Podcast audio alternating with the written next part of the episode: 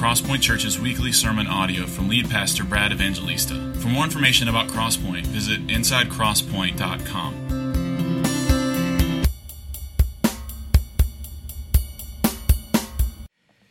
Good morning, how are you? If you have a Bible, open to Deuteronomy chapter ten is where we are this morning. As uh, we mentioned last couple weeks, we're taking a break out of our journey through the Sermon on the Mount.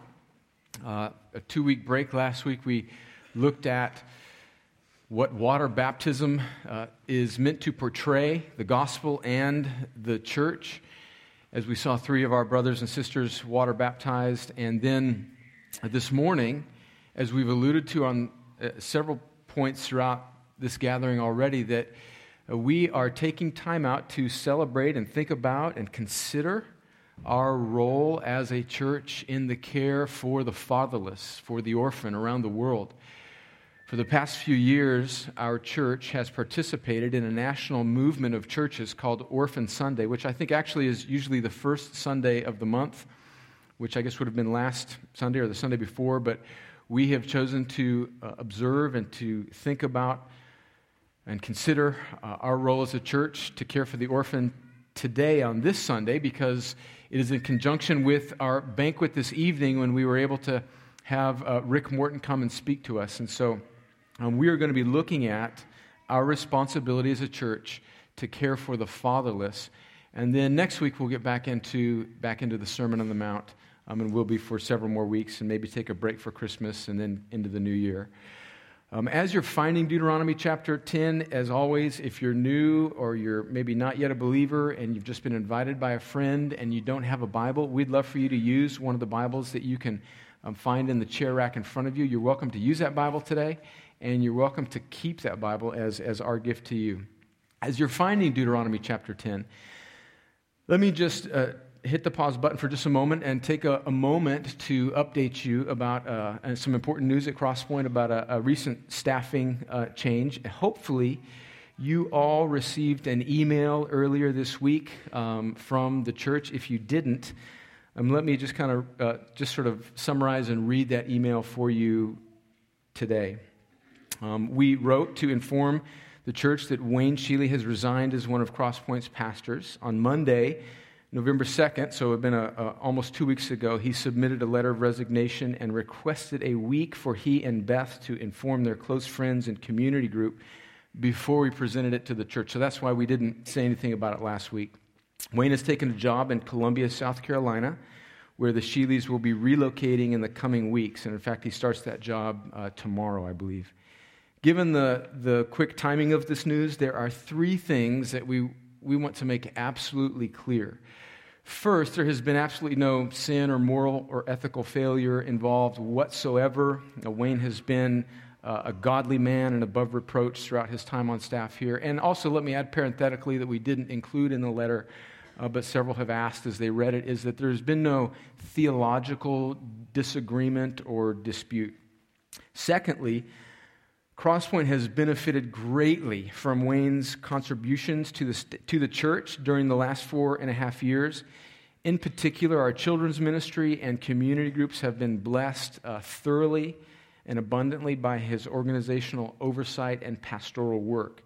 We are very thankful for the fruitfulness we've experienced in these areas and other areas that are directly, directly attributable to his labors and leadership. And I could really spend a lot more time just, just thanking the Lord and uh, lauding uh, how grateful we are for for much of the fruit that, that Wayne has brought to our church. Three, having said that, that we recognize that there have been uh, just significant differences, which ultimately, over the past few years, as we have labored to, we just realized that we could not overcome. And it has brought us to this point where we think that we'd be more fruitful I'm serving the Lord apart. Obviously, this has been difficult to process um, and to present to you because we, we love the Sheelys dearly and we're very grateful for them. And let me stress that as questions arise, we welcome you, uh, we welcome and in fact encourage you to reach out to any of the pastors or elders. It certainly doesn't have to be me. It can be me, but it doesn't have to be. We, we really encourage and welcome you to reach out to any of us. Finally, let me say that we love the Sheelys. We love Wayne and Beth and their children, and pray for ongoing fruitfulness and faithfulness wherever the Lord takes them, uh, whether they stay in Columbia for a long time or beyond. Parting ways is certainly pain, painful, but we, we pray that the Lord will use this to sanctify us all and to bring about just greater faithfulness for the church um, and for the Sheelys uh, until the Lord comes, that he would find us faithful and our hands on the plow. So again, let me just encourage you, if you have any questions, don't don't hesitate to ask any of us. And um, and now let me just pray uh, for the Sheelys, pray for us as a church. Um, and in light of just, we've prayed several times, just pray for just our world, for Paris, for our country, and then for for our text that we're we're going to dive into. Father, we uh, we are so grateful for your kindness to us. You wake us up in the morning. You give us breath and life. We are uh, grateful on a, a challenging uh, moment like this, in a challenging moment where we are just grateful for our, our brother and sister and this sweet family that we uh, are very grateful for, but recognizing that at times you lead us um, in, in separate ways. We we just pause to honor and thank you for Wayne's uh, gifts and his contributions and their family's contributions to our church. We pray that you would go before them to what is next, that you would use them in mighty ways, that uh, that you would bring great glory to your name uh, through uh, Wayne and Beth and their families' continued ministry uh, in other places. Lord, we, as we think about this and we think about our world and just the turbulence of of of just the climate of our culture and the world culture, again, we pray for France, and we ask for your grace there. We pray for wisdom for our political leaders. We realize that um, when we may think that the war on terror is drawing to an end, it seems like it is ramping back up, and that has tremendous and significant, huge implications for Fort Benning and men and women in this room. We pray for our soldiers that are in harm's way, and for soldiers in this room that may be in harm's way in the future. We pray that you, as Romans thirteen has, has told us, that you would raise up even imperfect governments who would bear the sword in the form of the American military or other government's military to bring, bring justice to these demonic and satanic forces of ISIS. Lord, we pray that your will would be done. We know that, as Paul has prayed earlier this morning, that nothing is outside of your sovereign control. But Lord, the most appropriate thing for us to do now is to turn our attention to your word and to worship you and to respond to you and to heed your scriptures and to think deeply about what it means to be a follower of Jesus. And so help us now do that faithfully and earnestly. I pray for believers in this room that they would be stirred and convicted and encouraged. And I pray for my friends in this room who are not yet trusting in Christ, that by your grace you would call them, that you would open eyes, that you would make somebody who was fatherless, who was separated from you because of their sin, that you would adopt them into your family spiritually and make them, as Reynolds read from Romans eight, one of your sons or daughters by grace today. Even do that today, Lord, as we think about what it means to be a child of God. Help us now as we look at your text. In Jesus' name, amen. Amen. Well, I spent a few years, in fact, I came here twenty, uh, I need to update the years, it was nineteen ninety-three, and these years just keep trucking along, don't they? What is it, two thousand? So twenty-two years ago, I came to Fort Benning as a young soldier, and I was introduced to the world of acronyms. If any of you... If any of you have spent any time around the military or the Army, you know about all the acronyms in the Army. One of my favorite acronyms in the Army is BLUF. In fact, that's how they start emails or any correspondence. It's BLUF, and that stands for bottom line. I got a soldier right here laughing. Bottom line up front. So I'm going to give you the bottom line up front of uh, what I think we should be thinking about from this text in Deuteronomy chapter ten. The bottom line is that because of our willful sin, we are all orphans by nature and by choice. We have orphaned ourselves from our Creator and Father God. And God, in His grace, has adopted a great multitude of people from every tribe and tongue and nation, and He has made them by His mere and sheer sovereign grace. He has made a great multitude of people His children. And the purpose of this sovereign grace is not just to adopt a great multitude of people from every tribe and tongue so that they can just be a cold, a cul-de-sac of that grace, but He has done this to enable His adopted children to be the means by which He displays His marvelous grace and character and gospel to an onlooking world. And He then uses the grace that He's giving His adopted children to be the means to adopt more children into His family. And one way that we're going to meditate on today, one way that God calls His people to do this is to care for the least of these, in particular, to care for the fatherless, people that are physically fatherless, orphaned. So with that, I want us to look at a text in Deuteronomy chapter ten that I think just encapsulates what our responsibility as the people of God is to the fatherless. Now, a little backdrop, because admittedly, we like to preach through books of the Bible. And we are parachuting down into Deuteronomy chapter ten just kind of out of nowhere this morning as we're taking a break through the Sermon on the Mount. So it's always helpful to give a little bit of context about where we are in the Bible and where we find ourselves in Deuteronomy chapter ten. Deuteronomy is the last book of the first five books of the Bible, oftentimes called the Pentateuch or the Torah. The first five books of the Bible: Genesis, Exodus, Leviticus, Numbers, Deuteronomy. At the beginning, of course, Genesis, I think most of us are at least somewhat familiar with. Genesis is the account of God's creation and the account of God creating mankind and how mankind has fallen. And because of our sin, we are orphaned. We are separated from God. But God does not leave humanity in that state. He chooses a man called Abraham out of this orphaned race of people who are separated from God. And He calls this man Abraham, and He says, through you, I am going to make a people. I'm going to make a family. And so the rest of the book of Genesis is God's dealing with and establishing this first family that eventually becomes the nation of Israel by the end of the book of Genesis. But they are still rebellious, even though God has has chosen them. They're still rebellious, and so they, at the beginning of the second book of the Bible, Exodus, find themselves in captivity, in Egyptian captivity, and God rescues them out of their captivity. And he, he, he literally pries the hands of Pharaoh off of his people, and he, he causes his people to be rescued from this captivity of Egypt, which is a kind of picture of how God rescues all of His people from the tyranny of our true captor, which is sin.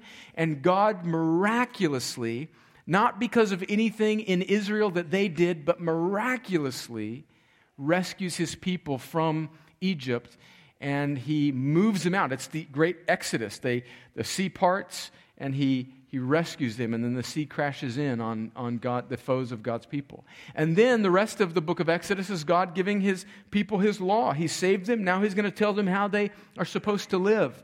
And they wander in the desert. And then after Exodus comes Leviticus, which is another book just full of laws and codes and regulations and stipulations of how God has told His people they must approach Him because He is holy. And even though He has redeemed him, they still have much sanctification to go through.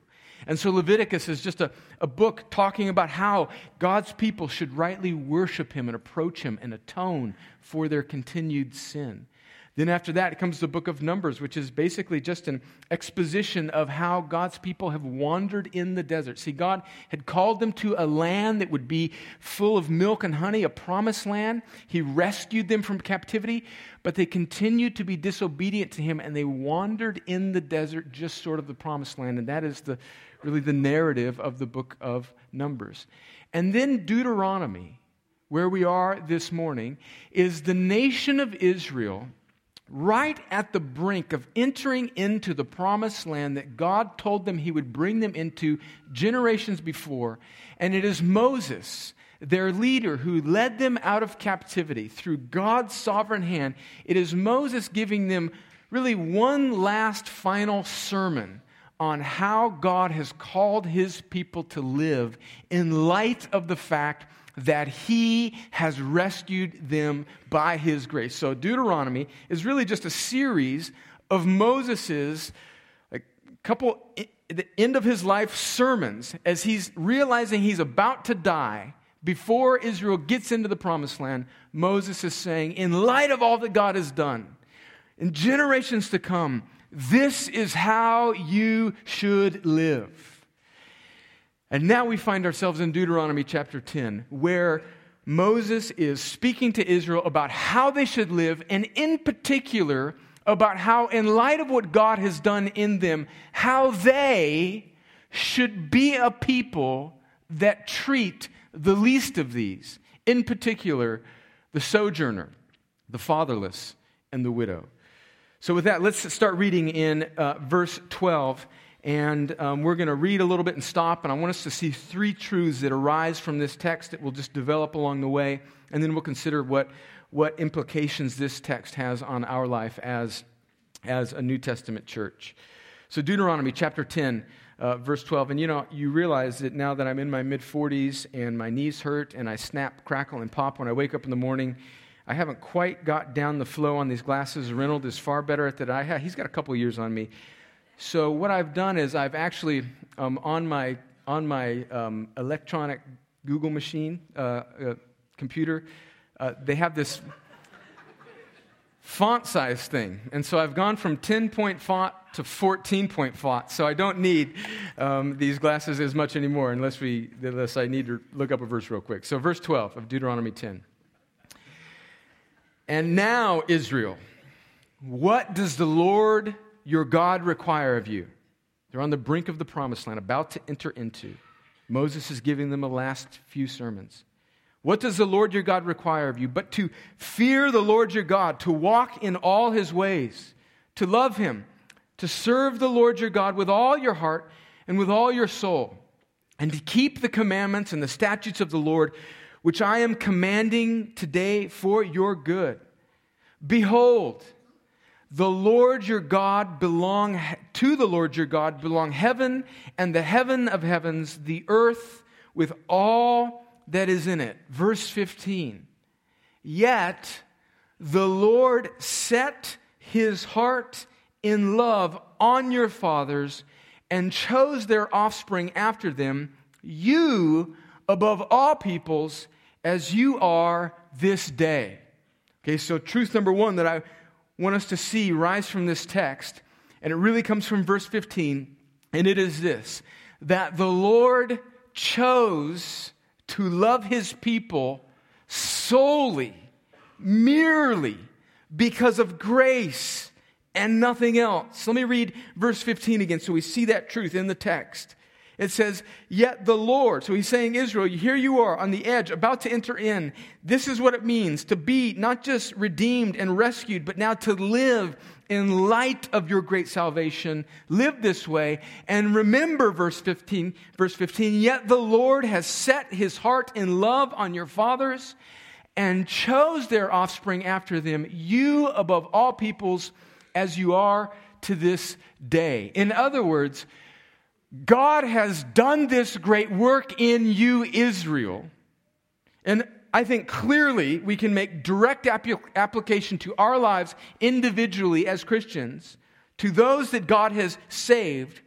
God has done this Not because he scanned the earth and said, that would be a good player for my team. This person's got some gifts. That person can sing. This person can teach. That person can organize people. Let's gather together uh, an all-star team. No, he does it solely because of his grace. Listen to what uh, Moses says a couple chapters earlier in Deuteronomy, in Deuteronomy chapter Chapter seven, about this very thing. Deuteronomy chapter seven, verse, verse six.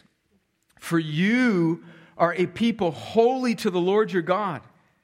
The Lord your God has chosen you to be a people for his treasured possession out of all the peoples who are on the face of the earth. And then the question maybe before we read verse seven is, why has God chosen Israel to be his treasured people above all the peoples on the earth? And I think we can ask ourselves the same question. Why has God chosen to awaken our souls if we are trusting in him so that we can see the beauty of what God has done in Christ on the cross to atone for our sin, to reconcile us, to make us his children? Why has God done that? Is it because of something noteworthy in us? No, verse seven says, it was not because you were more in number than any other people that the Lord set his love on you and chose you, for you were the fewest of all peoples. Verse eight, but it is because the Lord loves you and is keeping the oath that he swore to your fathers that the Lord has brought you out with a mighty hand and redeemed you from the house of slavery, from the hand of Pharaoh the king.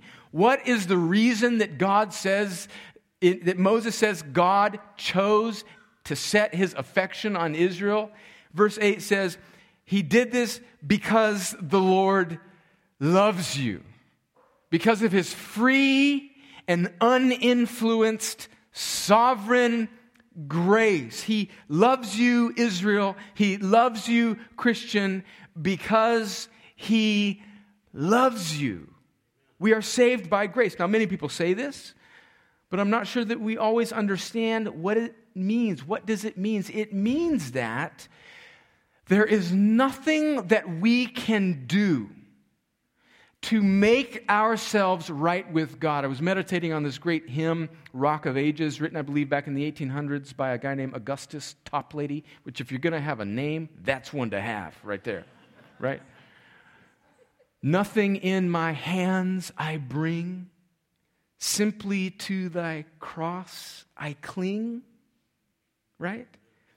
Don't do, do you see sometimes, we do this, I do this. I caught myself saying this the other day, thinking about a person who I know to be an unbeliever in conversation with another friend, who a, a mutual, a Christian friend, who we have a mutual friend who we know is an unbeliever. And don't you often say this thing, and this particular person just has wonderful gifts, you know, very charismatic, and just, and you say, oh, I wish that the Lord would save that person because, oh, imagine what God could do with that person. Now, I, I think we probably have all said things like that, and I, I'm not beating that. I mean, I just said that about a week ago. But when we think that way, don't we sort of, that, that's just sort of hints at, it belies that we still don't quite sometimes get that God chooses to set his love on people, a nation of Israel, and individual Christians, in the, since the, as many people as he saved, not because of anything good in them, not because anything that we do, not because we first decided to come to church and respond and heed his call, not because we mustered up faith or more willpower or decided to finally follow through on our New Year's resolution or began reading our Bible. Those may feel like movements that we are making the initiative and taking the initiative on, but behind and underneath all of that is free, uninfluenced, sovereign grace. God loves his people because he loves his people. Now, if you've been around Crosspoint for a long time, you know we make that point a lot, right? Amen. Thank you. But that is, first of all, it's super important because it humbles us, it deepens our worship because we don't take any credit for our salvation. But it becomes very important then as we look at then what God calls us to do, and we're going to get t- to that in a second. So truth number one is that the Lord chose to love his people solely because of grace. Now look at verse sixteen. It says, in light of that, circumcise therefore the foreskin of your heart and be no longer stubborn, right? So, of course, what he's talking about here in circumcision is he's not referring to physical circumcision, which was given earlier on in uh, the, the Bible in Genesis as a way of marking off physically uh, God's people, but that was never meant to be a mere exterior marker. It was always meant to be to point to a deeper spiritual reality and what the circumcision or the cutting away of our rebellion, our flesh, that God is ultimately going for is not some exterior conformity, but it's the interior issues of the heart. And so he's saying, because God has set his love on you, not because of anything that you have done, but because he has given you his grace, now therefore, circumcise your heart, soften your heart, and don't be stubborn, and live in this way. So that gives rise to our second truth. His people, who he's loved by sheer sovereign grace, his people obey because they're loved, not so they'll be loved. Do you see, understanding the difference between that there is really understanding the difference between the gospel of grace and religion. We are able, as God's people, to obey him because we have already been loved, not so that if we obey enough, he hopefully will hit the little, you know, meter that gets us to the point of acceptance that then we will be loved if we obey enough. And we see this pattern in the Old Testament. Notice, friends, just the pattern of God's plan of redemption in the Old Testament. Notice that the rescue of God's people from Exodus by the Passover, by the slaying of the lamb, as a picture of how Jesus the Lamb would be slayed for our sin, and then the parting of the Red Sea, comes before God gives his commands on how they are to live. So Exodus, salvation by grace, comes before the command of how to live as God's people.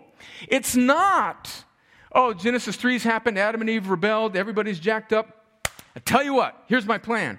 I'm going to give you some laws, and if you will obey them to a certain sort of ambiguous level, then I will rescue you out of your captivity. No, that's not it. It's not a meet me halfway. It is God saying you are in captivity, completely unable to loose yourself from that captivity, and I am going to rescue you miraculously, sovereignly, by grace, make you my people before you've done anything to make yourself worthy in my eyes. And now, because you're my people, in light of that, live in this way. We see that pattern also in the New Testament. We see that grace comes first, and then the ability to carry out the command. We see it especially in Paul's epistles. Just a few, just I want to show this to you. Go to Ephesians chapter two. Uh, if you have your Bible open, it'll be on the screen. I want you to notice we talk a lot about how Paul has this pattern in his letters. You see it especially in Ephesians and Colossians, where he will give, he will say, this is what has happened to you if you're a Christian. This is what has been done. Now, in light of that, this is what you must do. It's... Getting that order right is imperative to understanding what it means to be a Christian in the gospel. It's not, if you will do this, this is what God will do. It is, this is what God has done, the indicative of the gospel, the statement of the gospel. And in light of that, this is the imperative of how you should live. So Ephesians two, Paul says there in the first couple verses that you're dead in your sins and the trespasses of this world. And then he says, even though we were dead, in verse four, he says, but God, being rich in mercy, because of the great love with which he loved us. Doesn't that sound familiar? Doesn't that sound a lot like Deuteronomy chapter seven, where it says that he loved you, Israel, because he loved you. Not because you had a good arm and a good forty time and you could bench three fifty, right? He loved you because he loved you. But God, being rich in mercy, because of the great love with which he loved us, even when we were dead in our trespasses, made us alive together with Christ. By grace you have been saved. And there's so much more woven into that. How does God save? It's not just like he snaps his finger and says, ah, okay, everything's forgotten. No, no, no. Listen to this closely, friends. What he does is he makes us alive because he's made Christ alive. We were dead in our sins. we were justly the objects of God's wrath and punishment, but God in his great kindness and love sends his son Jesus to be the one and only perfect human, the one God-man, to live a perfect life where we have all rebelled and made ourselves orphans. Jesus is the one true son, comes and becomes a man, lives a perfect life, then lays down his life on the cross as a sacrifice, lays down his life on the altar, on the cross, to sacrifice himself, to substitute himself, to bear the punishment that should have been ours. He extinguishes it. He absorbs it because he's infinitely holy and righteous. And then he rises again in victory, taking back the keys to life and death. And now, because he is the victorious king, he reigns forevermore. And now he is able to give life. And so God can forgive us, not because he just snapped his fingers and said, I'm going to shake the Etch-a-Sketch and start over, but because he has justly poured out his right wrath on his son instead of his people.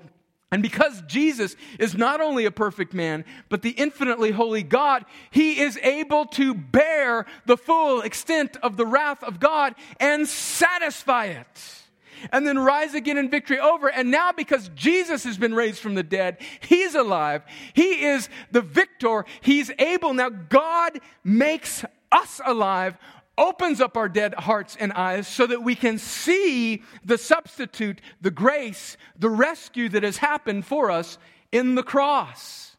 So that's the gospel. Now then, you, after Paul establishes this is what happened to you, what did dead people do? How did dead people contribute to the resuscitation? Think about it. Yeah, thank you. They don't.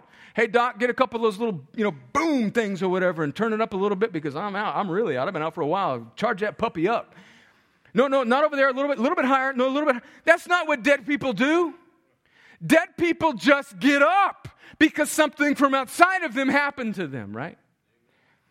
And that's the gospel.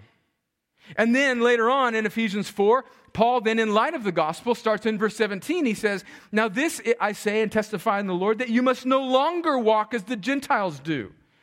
And then he spends the rest of chapter four talking about this is how you live in light of the fact that God has given you grace. He's not saying this is how you must live so that God may potentially be graceful to you, gracious to you.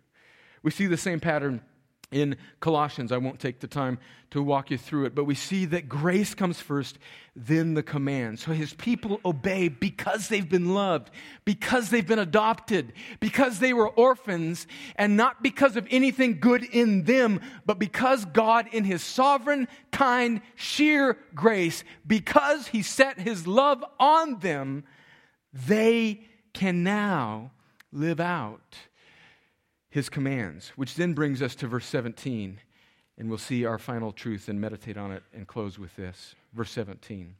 So in light of the fact that God loved you because he loved you, and in light of the fact because he brought you back to life, Israel, and brought you back to life, Christian, and saved you by sheer grace, now, now you can obey him. And now he's going to talk about some specific ways in which he does command his people to obey him. Verse seventeen, for the Lord your God is God of gods and Lord of lords, the great, the mighty, and the awesome God, who is not partial and takes no bribe. Verse eighteen, he executes justice for the fatherless and the widow, and loves the sojourner, giving him food and clothing. Love the sojourner, therefore, verse nineteen, for you were sojourners in the land of Egypt. Think of all the things that God have, could have, could have said to Israel in light of his salvation of them. And he says there's, there's, there's, there's some least of these. There's some people that are very needy. And in light of your great salvation, I want you to execute justice, to care for the fatherless, the widow, and the sojourner. And then in verse nineteen, I think Moses is using sojourner as really just a, as a sort of catch-all phrase for the three that he mentioned in verse eighteen. Wrapped up in that is care for these people, the least of these. Love the sojourner. And I think implicit in that is love the fatherless, the orphan, and the widow. For you were orphans. You were sojourners in the land of Egypt. So this brings us to this third truth that we'll end on as we think about it. First, the Lord loved, chose to love his people because of his grace. Secondly, his people obey because they're loved, not so that they'll be loved. And then specifically in our text and all throughout the scriptures, we see God, this is the third truth, God calls his people to care for the fatherless, widow, and sojourner. This theme of caring for the fatherless as a consequence of receiving God's grace and being God's people is a theme that runs really all throughout the scriptures, and in particular in Deuteronomy. So let me just take you on a, just a little, a little tour quickly through Deuteronomy and Moses' call to care, to God's people, to care specifically for the least of these, in particular the sojourner, the fatherless, and the widow.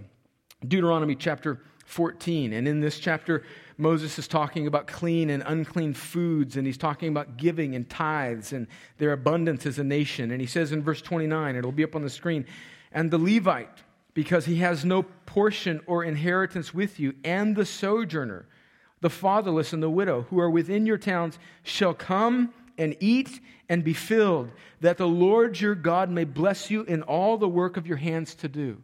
So he's saying, take care of these people as the people of God. This is who you used to be.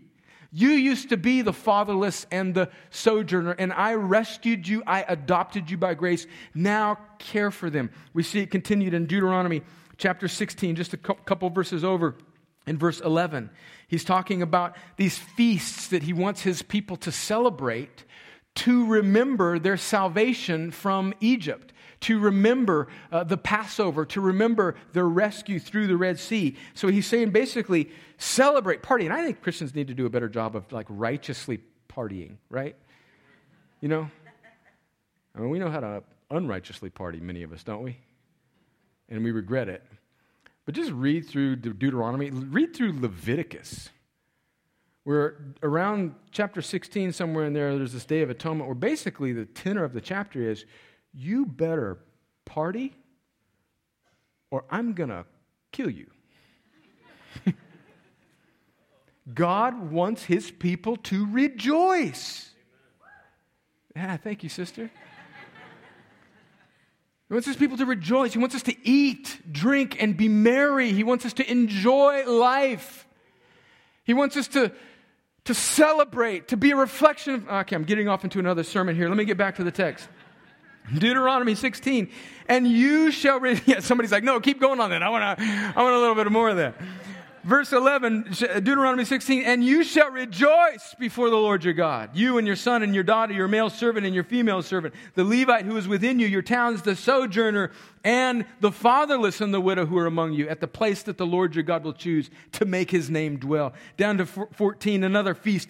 You shall rejoice in your feast, you and your son and your daughter, your male servant and your female servant, the Levite, the sojourner, the fatherless, and the widow who are within your towns. In other words, make your banquet table big, man, and have lots of food because God has been good to you. And friends, listen, we, we can see the spiritual connection, can't we? We've got a bunch of stuff as a church, right? We should be the type of place of abundance where, where we can bring people from all, all walks of life, man, the downtrodden, the sojourner, the people on the down and out, and specifically as we think about this today, the orphan. Come, come, come and eat at the table of God's goodness. And, and friends, you realize we're not just talking about one meal. We're talking about eat at the table of God's goodness and be part of the family of God, and specifically be part of maybe some physical families in this church. It continues. Uh, Deuteronomy chapter twenty-four, uh, we see it again. Listen to this, verse seventeen. Deuteronomy twenty-four, verse seventeen. He's, he's saying just some miscellaneous commands here. He says, you shall not pervert the justice due to the sojourner or to the fatherless, or take a widow's garment and pledge. But you shall remember that you were a slave in Egypt, and the Lord your God redeemed you from there. Therefore, I command. Remember, you were a sojourner. You were fatherless before God chose you as his people. When you reap your harvest in your field and forget a sheaf in the field, you shall not go back to get it. It shall be for the sojourner, the fatherless, and the widow, that the Lord your God may bless you in all the work of your hands. Translation, if you got a bunch of stuff, don't keep buying trinkets and hoard them for yourselves, but let's share God's goodness for the sake of bringing the least of these into God's family. When you beat your olive trees, you shall not go over them again. It shall be for the sojourner, the fatherless, and the widow. When you gather the grapes of your vineyard, you shall not strip it afterward. It shall be for the sojourner, the fatherless, and the widow. You shall remember that you were a slave in the land of Egypt. Therefore, I command you to do this. And we could read a few more. God calling his people to have a heart for the least of these, the sojourner, the widow, the fatherless. Not because there's some strange set of classification of people, but because when we rightly understand the gospel, we realize that we were fatherless spiritually. We were sojourners before God gave us his grace. And then notice that he gives this command to all of Israel. Moses is preaching to everybody. Moses is giving this command of God, through him as his mouthpiece, to all of Israel, not just some who are called to the specific ministry of caring for the sojourner, the fatherless, and the widow.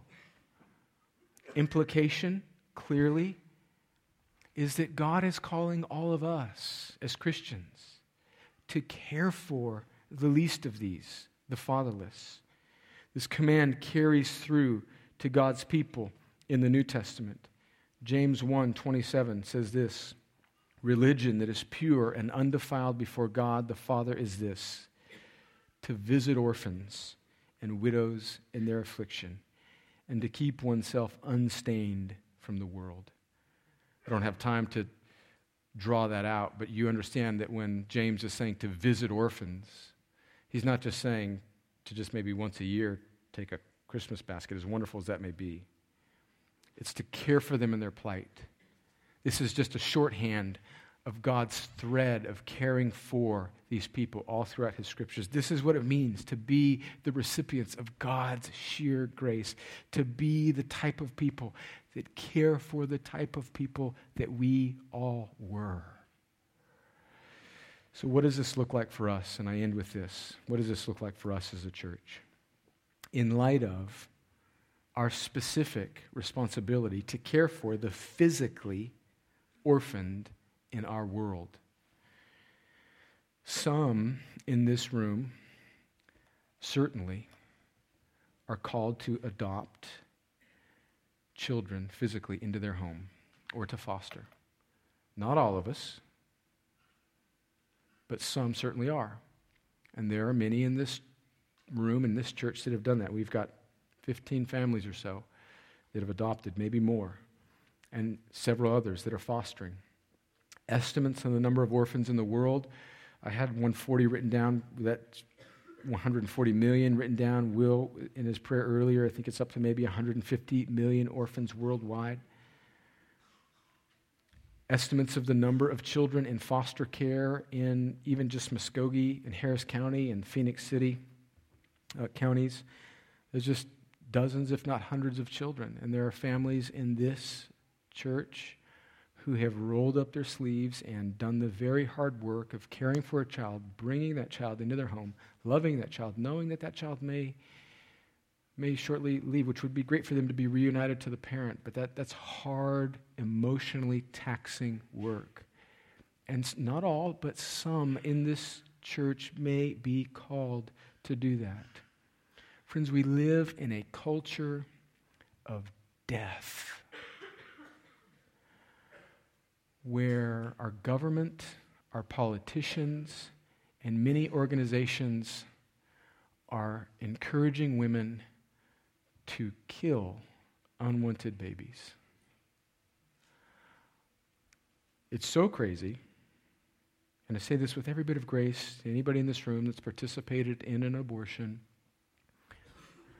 Know that there's grace in the Lord and there's forgiveness, but it's so hypocritical and our culture so mixed up in what a person is, that a pregnant mother can be on her way to the abortion clinic, and if she is hit by a drunk driver on the way to the abortion clinic, and she is killed and her baby is killed, the law would charge that drunk driver with two homicides. But if that drunk driver narrowly misses that mother and she makes it to the abortion clinic, minutes later, if a doctor demonically sucks that baby out of her womb, it's legal. And it happens in Columbus Church. That's the type of view our culture has of the fatherless. And we as recipients of God's grace are called to do more than sing our favorite songs, critique sermons, be rude to waitresses, and brick the outside of our building and pat ourselves on the back because we're a growing church. Shame on us if we're satisfied with that. Some in this room are called to adopt, some foster, not all of us. Some in this room are called to help financially. It costs, especially international adoption, can cost upwards of thirty thousand dollars, forty thousand dollars, fifty thousand dollars. Some in this room have the ability to, as we read in Deuteronomy twenty-four, not go back and pick up the wheat that you spilled so that you can just put it in your storehouse, but to leave it for the sojourner, the fatherless, the least of these. Some are called to adopt, some are called to help financially. All of us, if we are adopted children of God, all of us in this sanctuary are called in some way to care for, to be part of a culture, a city set on a hill, a church that creates a culture where adoption and foster care is part of our heartbeat. Maybe that's just prayer and emotional support. You're just babysitting, making meals. Maybe you're just coming tonight. And you don't necessarily feel called to adopt or foster, and you don't have the means to give financially to help, but maybe you just want to you just want to say, look, I, I just I just want to be part of the people of God. That just, I'm just, I want to put my heart on the table and say, God, how might you use me, even in some intangible way of encouragement? Lord, here I am. All of us, all of us are called to do that. And the text ends this way, and we'll end with it. Verse twenty, you shall fear the Lord your God, you shall serve him, and hold fast to him, and by his name you shall swear. He is your praise. He is your God, who has done for you these great and terrifying things that your eyes have seen. Your fathers went down to Egypt, seventy persons, and now the Lord your God has made you as numerous as the stars of heaven. As we contemplate what God has done for us, and as we praise him for it, God, may it not stop in here and in here, but may it flow out to the fatherless in our city and across the world. Let's pray.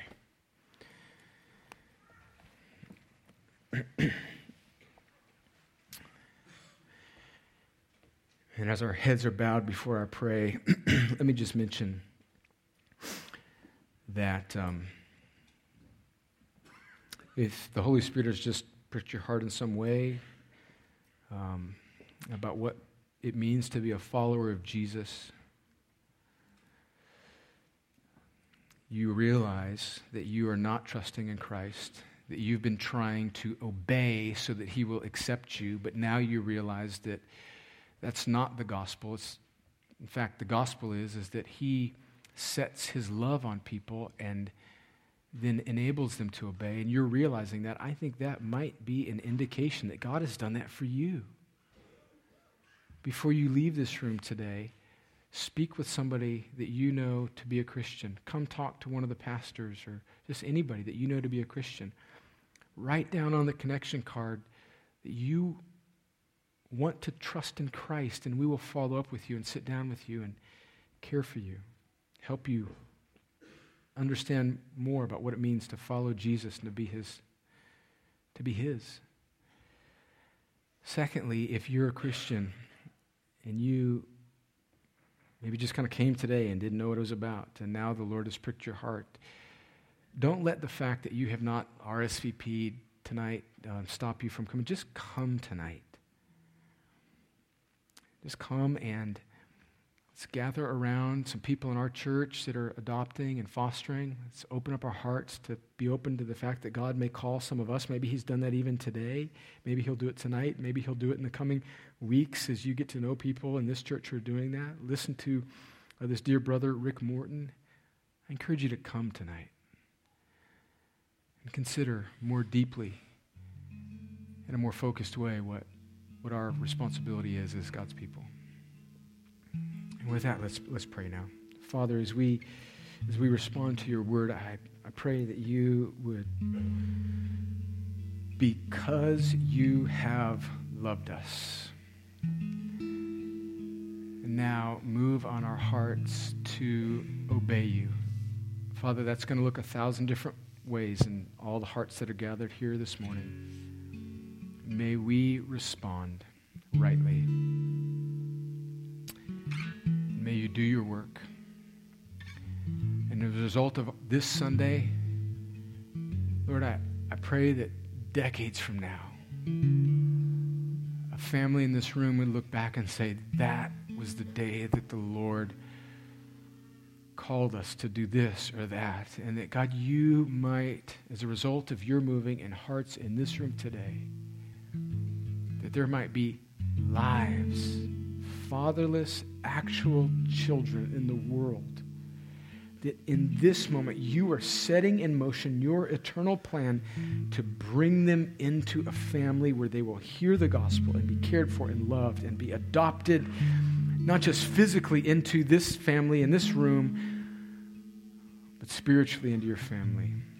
Lord, maybe this be the day that that eternal plan that you have for an orphan out in the world today would begin to take shape. And we pray this for the glory of your name, for the good of your people, for the sake of the sojourner and the fatherless. In Jesus' name, amen.